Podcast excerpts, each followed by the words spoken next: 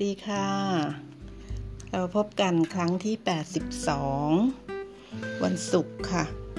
วันนี้วันศุกร์แล้ววันที่ 7 พฤษภาคม 2564 ค่ะ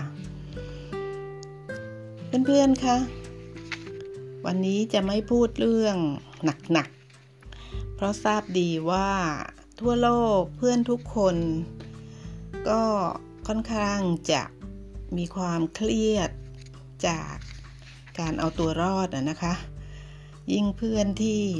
มีครอบครัว มีลูก หรือมีคุณพ่อคุณแม่ ก็ยิ่งค่อนข้างหนักใจ ดิฉันก็เลยมองหาคิดนะนะคะว่าการชวนคุย ครั้งนี้น่าจะหาสิ่งที่เบาๆ แล้วก็ หวานหวาน อ่อนหวานนะคะ ให้ความรู้สึกคลายๆนะคะ ผ่อนๆอะไรประมาณนั้น ก็เลยเข้าไปดูว่าเพื่อนของดิฉัน ที่ดิฉันยังไม่ได้เอ่ยถึงเนี่ยก็ยังไม่ได้คุยแบบให้ความเป็นพิเศษเนี่ยก็ยังมีอยู่อีกนะคะ เลยรวมค่ะ รวมญี่ปุ่น ไต้หวันและเกาหลีใต้ค่ะ รวม 3 ประเทศนี้ที่เป็นเพื่อนของดิฉันใจกว้างๆ แล้วก็นิยมชมชื่นในแบบฉบับที่เป็นแบบของดิฉันเองเนี่ยนะคะ ก็เลยนำสามประเทศนี้มารวมกัน แล้วดิฉันก็นั่ง คิดนะคะ แล้วก็เข้าหา Google เข้าหา YouTube ว่าดิฉันจะหาเรื่องที่อ่อนหวานละมุนละมุน แล้วรวมสามประเทศนี้ให้เพื่อนชื่นใจ รวมทั้งให้ความรู้ไปด้วยกับเพื่อนอีกหลาย ๆ ประเทศ รวมทั้งชาวไทยเนี่ยได้อย่างไร เพื่อนๆคะดิฉัน เเป็นแบบนี้มาเสมอๆนะคะว่าเมื่อเข้าทำรายการเนี่ย ถึงแม้จะอ่อนโยนอ่อนหวานละมุนละมุนปลอบประโลมยังไงก็ตามเนี่ย ก็ต้องมีความรู้มีสาระนะคะ มีเกล็ดเล็กเกล็ดน้อยให้เพื่อนเนี่ย โดยเฉพาะเพื่อนที่ไม่ใช้การอ่านแล้วเนี่ย ได้ฟังแล้วก็ได้ประดับสติปัญญา ไปด้วย ในที่สุดเพื่อนคะก็ได้ออกมาเป็นดอกไม้ค่ะ เพื่อนผู้ชายอย่าเพิ่งปิดนะคะเเพราะว่าการคุยกันเรื่องดอกไม้ ไม่ได้จำกัดว่าจะต้องเป็นเพื่อนผู้หญิงฟังจริงไหมคะ การฟังไปเรื่อยๆดีกว่าที่เราเพียงแค่ฟังเพลง เพียงแค่ ฟังข่าวนะคะบางครั้งเเราติดตามข่าวสารโควิด -19 มากเกินไปเนี่ยก็ทำให้เรายิ่งเครียดพลังงานในในภูมิชีวิตของเราก็จะไม่แจ่มใสนะคะ ลองเปิดใจนะคะเพื่อนชายว่าฟังเรื่องดอกไม้ดูบ้าง ในวันนี้ดิฉันไม่ได้เอาใจแต่เพื่อนหญิงนะคะ การฟังแล้วได้เรื่องราวในตอนท้ายๆนี่เพื่อนชายก็ฟังแล้ว น่าเก็บไว้เป็นห้องสมุดความรู้ส่วนตัวเหมือนกันค่ะ ดอกไม้ที่ชื่อเป็นภาษาอังกฤษว่าดอกอาซาเรีย เป็นภาษาไทยเนี่ยคนไทยเรียกว่าดอกกุหลาบพันปีค่ะ แล้วในไทยเนี่ยมักจะพบเป็นกุหลาบสีแดงนะคะกุหลาบพันปีสีแดง ซะด้วยนะที่ดอกอาซาเรียเนี่ยมาเป็นศูนย์รวมของสามชาติให้ดิฉันในวันนี้ก็เพราะว่าทั้งสามประเทศ ญี่ปุ่น ไต้หวันและเกาหลีใต้เนี่ยก็เน้นความเน้นการท่องเที่ยว เน้นความสำคัญของดอกไม้ชนิดนี้ค่ะ ที่ไทยเราเนี่ยก็พบอยู่บนยอดดอยอินทนนท์เป็นสีแดงนะคะ อยู่ในกลุ่มเดียวกันค่ะ อยู่ในเขาเรียกว่าสปีชีส์เดียวกันนะคะ แต่เรียกชื่อต่างกัน แต่ว่าที่จริงแล้วเนี่ยจะพบมากจริง ๆ และกำเนิดของเขานักพฤกษศาสตร์ บอกว่าเขาเกิดที่เทือกเขาหิมาลัยค่ะแหมครั้งที่แล้วดิฉันก็ พูดถึงฮิมาลัยนะคะ แล้วในมุมของดิฉันเองเนี่ย พอฮิมาลัยปุ๊บ ดิฉันก็นึกถึงนิยายนะคะของนักเขียนไทยที่มีชื่อเสียงหลายท่านก็มักจะมีเทือกเขาฮิมาลัยอยู่ใน นวนิยายของท่าน ทั้งนี้ดิฉันก็พูดถึงเทือกเขาฮิมาลัยอีกครั้งในมุมของดอกไม้ค่ะ คือดอกอในในภาคภาษาอังกฤษที่รู้จักทั่วโลกเขาจะพูดว่าดอก อาซาเลียค่ะ เจ้ากุหลาบพันปีนี้นะคะมีมากทั้งในญี่ปุ่นไต้หวันเกาหลีใต้ ถ้าฟังกันมาแล้วทราบว่าดิฉันมักจะนำชื่อประเทศที่ดิฉันมีเพื่อนเนี่ยนะคะแล้วหาหาข้อมูลแล้วก็นำเสนอในมุมที่เป็นแบบฉบับของดิฉัน นะคะ เพราะฉะนั้นครั้งนี้ก็คืออาซาเลียค่ะ ที่ญี่ปุ่นเรียกว่าเรียกดอกไม้นี้ว่าสุสุจิดิฉันก็ใช้ภาษาไทยพูดนะคะดิฉันออกสำเนียงญี่ปุ่นไม่ได้สุสุจิก็คือดอกอาซาเลียหรือคือดอกเจ้ากุหลาบพันปีของไทยนะคะเพื่อนญี่ปุ่นก็เพื่อนที่ ที่เป็นเพื่อนของดิฉันจากญี่ปุ่น คงจะคุ้นกับเทศกาลที่เขาชวนชมดอกไม้นี้นะคะในตำนานของญี่ปุ่นก็พูดถึงดอกนี้ว่าผุดขึ้นมาจากดินศักดิ์สิทธิ์ เพื่อที่จะก่อให้เกิดจักรวรรดิญี่ปุ่นนะคะนี้เป็นมุมเล็กๆ ที่ดิฉันอ่านพบที่นั่นมีเทศกาลชมดอกอาซาเลีย จัดที่ศาลเจ้าเนสุในกรุงโตเกียวนะคะที่ศาลเจ้าเนี่ยเขาจะเป็นการตลาดไงคะคือศาลเจ้านี่เก่าแก่โบราณมากเกือบ 2,000 ปีแล้ว เพราะฉะนั้นความเก่าของศาลเจ้ากับดอกไม้บาน คือดอก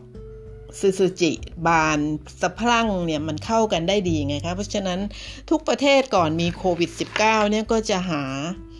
หาแลนด์มาร์กในการเป็นจุดขายเพื่อนำนักท่องเที่ยวเข้ามาชม แล้วก็ไม่ผิดหวังไงคะที่ญี่ปุ่นเขาจะจัดเทศกาลที่ศาลเจ้าเนสุ เพื่อชมดอกซูซูจิกันค่ะเพื่อนๆที่นั่นก็จะจัดแบบจัดเต็มเลยนะคะ เพื่อให้มีมาถ่ายรูปให้นักท่องเที่ยวมาชื่นชมดอกในในช่วงเวลา ทัวร์จากทุกประเทศก็จะจัดไปลงที่นั่นให้ตรงกับช่วงเวลาที่ดอกอาอาซาเลียบานค่ะ แล้วรูปที่ดิฉันลงวันนี้เนี่ย ก็จะเป็นรูปดอกเจ้าซูซูจินี้ที่ภูเขาฟูจิ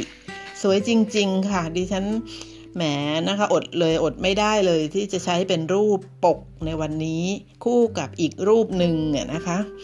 รูปรูปภูเขาไฟฟูจิ แต่เน้นให้เห็นความงามของดอกซูซูจิ เพื่อนๆดูสิคะว่าสวยงามขนาดไหนเเขาปลูก ปลูกกันที่ศาลเจ้าที่เกิดทำให้เกิดเทศกาลเนี่ยเขาจะปลูกเป็นเนินเลยนะคะ ขึ้นเป็นทิวเขาเป็นเนินเขาเพื่อให้ถ่ายภาพได้สวย แล้วก็เป็นทุ่งแบบอลังการ ให้สมกับการจัดเทศกาลตอนที่เราเป็นเด็กนะคะ คนไทยเราเนี่ย ถ้ามาจากต่างจังหวัดดิฉันเชื่อว่าเด็กทุกคนเลยที่เป็นเด็กบ้านนอกนะคะเหมือนดิฉันเนี่ยก็จะเคยที่จะดูดน้ำหวานจากดอกเข็มกันใช่ไหมคะเนี่ยค่ะที่ญี่ปุ่นเด็กๆเเขาก็จะดูดน้ำหวานจากดอกซูซูจิกันนะคะนี่ก็เกล็ดเล็กเกล็ดน้อย ที่ดิฉันพยายามจะพาเพื่อนๆให้ผ่อนคลายเพลิดเพลินไปกับดอกไม้ในวันนี้ ที่ญี่ปุ่นก็นิยมที่จะปลูกต้นเจ้าต้นดอกไม้ดอกซูซูจิไว้ริมทาง พอถึงฤดูเขาเนี่ยนะคะมองไปทางไหนก็จะเห็นดอกไม้สวยงามนะคะ แล้วเขายังมีกุศโลบายด้วย เพราะว่าเจ้าซูซูจิเนี่ยเขาดูดซึมสารพิษจากควันรถให้ด้วยอะคะ่ะดูดซึมสารพิษจาก ไอเสียท่อไอเสียนะคะ แล้วก็คือเขาปลูกไว้ฟอกอากาศ พอถึงฤดูที่เขาบานก็กลายเป็นว่าทั้งเมืองทั้งเมืองทั้งหมดของเขาก็สะพรั่งไงคะไปด้วยดอกไม้ชนิดนี้ เป็นการใช้ความฉลาดนะคะของมนุษย์ในการสร้างเมืองให้สวยแล้วฟอกอากาศไปด้วยในตัว ส่วนที่เกาหลีใต้ ที่นี่ก็มีเทศกาลบนเนินเขาเหมือนกันนะคะ เขาปลูกเจ้าดอกจินดันเรเรียนก็ใช้สำเนียงเกาหลีใต้ไม่ได้อีกเหมือนกัน จินดันเรก็คืออดอกอาซาเลียนี่แหละค่ะที่เกาหลีใต้เขาก็ปลูกบันเนินเหมือนกันนะคะ สร้างความตระการตา แล้วก็ให้ดูแบบ สวยงามเป็นท้องทุ่งเป็นเนินเขานะคะเพื่อนๆเป็นเอ่อเป็นการไปทัวร์กันอย่างสนุกสนาน ดิฉันเข้าไปดูโปรแกรมโปรแกรมทัวร์ในปีเก่าๆนะคะว่าทำรายได้ให้ประเทศเกาหลีใต้เยอะนะคะ คนไทยไปเที่ยวเพื่อไปถ่ายรูป ที่เทือกเขาซอรักนะคะซอรักของเกาหลีเนี่ยเขาเน้นเลยว่าจะสร้างความประทับใจด้วยดอก 진달래ให้แก่นักท่องเที่ยว แล้วก็ไม่ผิดหวังที่จะไปที่นั่นในเทศกาลที่เขาจะโชว์ดอกไม้กัน มันอยู่ไม่ไกลกรุงโซลด้วยนะคะ ไปง่ายทัวร์เขาก็จัดง่ายนะคะ เพราะว่ากรุงโซลก็จะต้องเป็นศูนย์กลางในการพาช้อปปิ้งใช่ไหมคะ แล้วก็ยังสลับพาไปชมดอกไม้ได้ด้วย บนเทือกเขาซอรักอืม ทือกเขาทั้งเทือกเลยเพื่อนๆคะกลายเป็นสีชมพูค่ะ เพราะว่าเกาหลีใต้เขาจะเน้นปลูกให้เป็นสีชมพูกันสำหรับเมืองไทยดิฉันก็พูดไปบ้างแล้วว่าเราเรียกเขาว่ากุหลาบพันปี เพราะของเราเนี่ยจะเป็นสีแดงค่ะ แล้วคล้ายดอกกุหลาบก็เลยชื่อกุหลาบไงคะ แต่ทำไมพันปีล่ะคะ ตรงนี้ก็น่ารู้นะคะ เออ แล้วทำไมพันปี ก็เพราะความช่างสังเกตของคนไทยนะคะ ในการจะตั้งชื่ออะไรสักอย่างเนี่ยคนไทยเนี่ยเขาจะคิดคิดละเอียดนะคะเนี่ยเป็นเพราะว่าเขาขึ้นตามเทือกเขายอดเขาที่มีความเย็นนะคะ อย่างดอยอินทนนท์อย่างเงี้ยนะคะ ก็จะมีมอสหญ้ามอสเนี่ยเกาะเกาะอยู่กับต้นของต้นกุหลาบพันปีนะ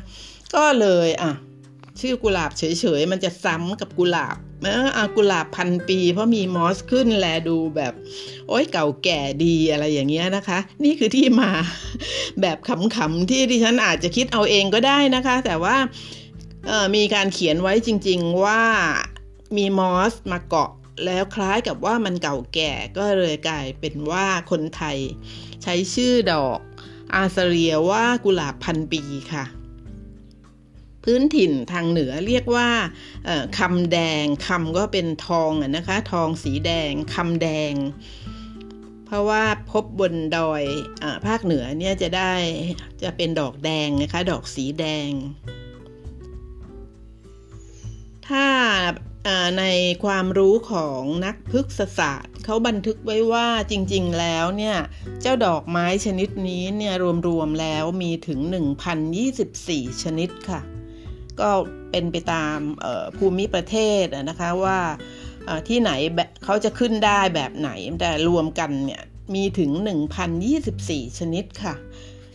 ส่วนไต้หวันล่ะคะ ไต้หวันเขาเรียกว่า ดอกตู้เจวียนฮาวา เหมือนเดิมค่ะ พูดภาษาจีนไต้หวันไม่ออก ก็พูดเป็นไทยนะคะว่าดอกตู้เฉวียนฮาวา เป็นอีกประเทศหนึ่งที่คนไทยก็นิยมไปเที่ยว เพราะว่าค่าเงินไต้หวันกับค่าเงินไทยเนี่ยเท่าๆกันนะคะ ต่างกันนิดเดียวจริง ๆ แล้วเป็นอีกประเทศหนึ่งค่ะ เพื่อนๆที่ไต้หวันค่ะ ที่ดิฉันจดจดจ้องจ้องอยู่พักใหญ่เลยนะคะ ดิฉันดูโปรแกรมทัวร์แล้วดิฉันดูเวลาช่วงเวลาที่ดิฉันจะบินไปเที่ยวเนี่ย ดิฉันดูอยู่หลายทัวร์แล้วดูอยู่นานมากจนดิฉัน รู้จักไปหมดเลยนะคะ สุริยันจันทราออหอหอที่สูงนี่นะคะที่ถ่วงการแผ่นดินไหวอะไรดิฉันรู้หมดเลยนะคะที่เรียกว่าดิฉันท่องท่องเที่ยวไต้หวันทางทาง YouTube Google เนี่ยเขาเตรียมตัวไปไต้หวันค่ะ แต่แล้วในที่สุดไม่ได้ไปค่ะเพื่อนๆ โอ้ยเป็นประเทศใกล้ตัวที่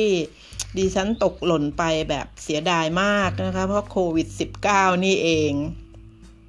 ที่นครไทเปเนี่ยไทเปเนี่ยก็จัดให้มีการชื่นชมดอกตู้เฉวียนฮาวาเหมือนกันนะคะ เป็นจุดขายเป็นการตลาดของเมืองของไต้หวันนะนะคะ เพราะว่าทั้งประเทศเลยเขาจะประดับด้วยกระถางต้นไม้ต้นนี้นะคะ จะมีการอุตสาหกรรมมีมี ผู้ผลิตนะคะ ต้นไม้ต้นนี้เพื่อการประดับตึกรามถนนหนทางสวนสาธารณะเนี่ยคะเขามีรายได้ปีหนึ่งถึงร้อยล้านเหรียญไต้หวัน ด้วยการทำดอกทำต้นไม้ต้นนี้เพื่อประดับเเมืองประดับถนนค่ะเพื่อนๆ แล้วก็มีเทศกาลท่องเที่ยวที่เชิญทั่วโลกมาบินมาเพื่อชมดอกตู้เฉวียนฮาวาค่ะ มาถึงเวลานี้เนี่ยเพื่อนๆที่ยังไม่อยากชมเท่าไหร่ก็น่าจะเริ่ม เดี๋ยวฟังจบต้องเข้า YouTube ไปชมแล้วใช่ไหมคะ ชมเลยค่ะ เพราะว่าเราเนี่ยต้องพักผ่อนอแบ่งเวลาให้กับชีวิตของเรายิ่งภาวะอย่างนี้เนี่ยเพื่อนๆยิ่งต้องหาความบันเทิงในลักษณะของการผ่อนคลายค่ะ เพราะว่าเพื่อนๆรักตัวเองไงคะ ถ้าเป็นเพื่อนใหม่ก็จะงงว่าดิฉันมาชวนรักตัวเองอะไรเหรอ ก็ฟังย้อนไปบ้างนะคะว่าว่าการคุยกับดิฉัน หรือการเป็นเพื่อนของดิฉันเนี่ยเราจะมาคิดบวกกันแล้วก็เน้นการรักตัวเองก่อนจะรักใครๆอะค่ะเพื่อนๆ เพราะฉะนั้นการฟังเรื่องของดอกไม้นะคะ เจ้าดอกกุหลาบพันปี เจ้าดอกตู้เฉวียนฮาวา เจ้าดอกจินดันเร เจ้าดอกซูซูจิ นี่แหละค่ะ พาให้เราผ่อนคลายได้ เพื่อนคะแถมนะคะที่จีนค่ะ ตอนนี้ไปจีนนิดหนึ่งนะคะ ที่จีนเนี่ยเขาจะเฉลิมฉลองความงามของผู้หญิงค่ะด้วยดอก ประเทศจีนเขาเรียกอะไรดิฉันหาไม่พบ แต่ก็คือดอกนี้นะคะ ซึ่งเป็นดอกเดียวในวันนี้ที่ดิฉันชูประเด็นนะคะที่จีนเนี่ยเขาจะหมายถึงความรัก หมายถึงการคิดถึงบ้านและก็ความงามสง่าค่ะ แล้วแถมอีกอันนึงค่ะอีกอย่างหนึ่งอีกประเทศหนึ่งเลยนะคะ แต่ให้ความรู้ค่ะ แถมที่ตอนต้นดิฉันคุยว่าดอกอาซาเรียเนี่ย ทยเรียกว่ากุหลาบ เพราะว่าสีแดง และมีลักษณะคล้ายกุหลาบใช่ไหมคะ แล้วก็ขึ้นบนยอดเขาสูงใช่ไหมคะเพื่อนๆ โดยเฉพาะที่เทือกเขาฮิมาลัยดิฉันเกริ่นไว้ตอนต้นเนี่ยแล้วครั้งนี้ก็เลยมาแถมถึงย้อนกลับมาคุยเรื่องเทือกเขาฮิมาลัย เพราะว่าบนเทือกเขาฮิมาลัยเป็นที่มาของดอก ดอกไม้ชนิดนี้เองค่ะเพื่อนๆและประเทศเนปาลนะคะเนปาลหรือชื่อชื่ออย่างเป็นทางการเนี่ยเเรียกว่าสาธารณรัฐประชาธิปไตยเนปาลค่ะออดอกไม้แสนสวยนี้ที่เนปาลเนี่ยเขาเป็นต้นกำเนิดแล้วเป็นสีแดงค่ะเพื่อนๆ แม้แต่ในตราแผ่นดินเนปาลนะคะ เพื่อนๆก็ทราบนะคะว่าทุกประเทศเนี่ยจะมีตราแผ่นดิน เนปาลเนี่ยเขาใส่เทือกเขาหิมาลัยลงในตราแผ่นดินเลยนะคะ แล้วสีแดงของธงชาติค่ะธงชาติเนปาลเนี่ยไม่เหมือนใครในโลก เพื่อนๆลองค้นคว้าสิคะทำไมถึงไม่เหมือนดิฉันให้เป็นปริศนาให้เพื่อนค้นเองนะคะไม่เหมือนค่ะเพราะว่า ลักษณะของธงเนปาลเนี่ยเป็นหนึ่งเดียวในโลก แต่สีสิคะ สีแดงนั้นได้มาจาก ดอกกุหลาบ พันปีสีแดงในเทือกเขาหิมาลัยค่ะ เป็นสัญญลักษณ์ว่าทำไมจึงเป็นสีแดง เพราะนำมาจากสีแดงของดอกไม้ชนิดนี้ ที่ผูกพันอยู่กับเนปาล เพราะเนปาลอยู่ที่เทือกเขาหิมาลัย เห็นไหมคะว่าออพอเราพอเราผูกพันหมายความว่าผูกร้อยเรียงเรื่องราว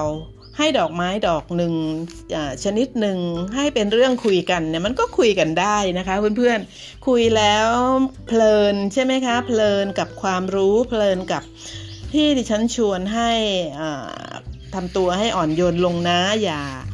เครียดอย่าเข็งขมงขมงเกลียวกับ ชีวิตไปกับโควิด -19 มากจนเกินไป เพราะนั่นเเราไม่ได้รักตัวเอง แต่ถ้าเราเนี่ยดึงตัวเองให้อ่อนโยนลงนะคะ อ่อนหวานปลาเล้าปลาโลมตัวเองได้เนี่ยอย่างที่ดิฉันชวนด้วยการแหวกแนวเลยคือมาชวนคุยเรื่องดอกไม้เนี่ยก็เพราะว่าดิฉันนำตัวอย่างของความรักมาแสดงค่ะ เราเนี่ยจะต้องรักในกันและกัน เพราะเราเป็นเพื่อนกันใช่ไหมคะ ดิฉันก็พยายามสร้างสรรค์ความรักในแบบของดิฉันส่งออกมา ก็คือพาไปชมดอกไม้แล้วให้ความรู้นุ่นนิดนี่หน่อยนะคะ เรื่องของดอกไม้ดอกไม้แต่ในนั้นน่ะดิฉันผสมไว้ด้วยความรัก ทั้งรักตัวดิฉันเองและรักเพื่อนรวมทั้งการส่งออกไปก็คือการให้ไงคะ นี่แหละค่ะการการเรียนรู้ในรูปแบบฉบับของของพันนมาศค่ะ ซึ่งมันก็น่าจะนะคะเป็นสเสน่ห์อย่างหนึ่งของดิฉันที่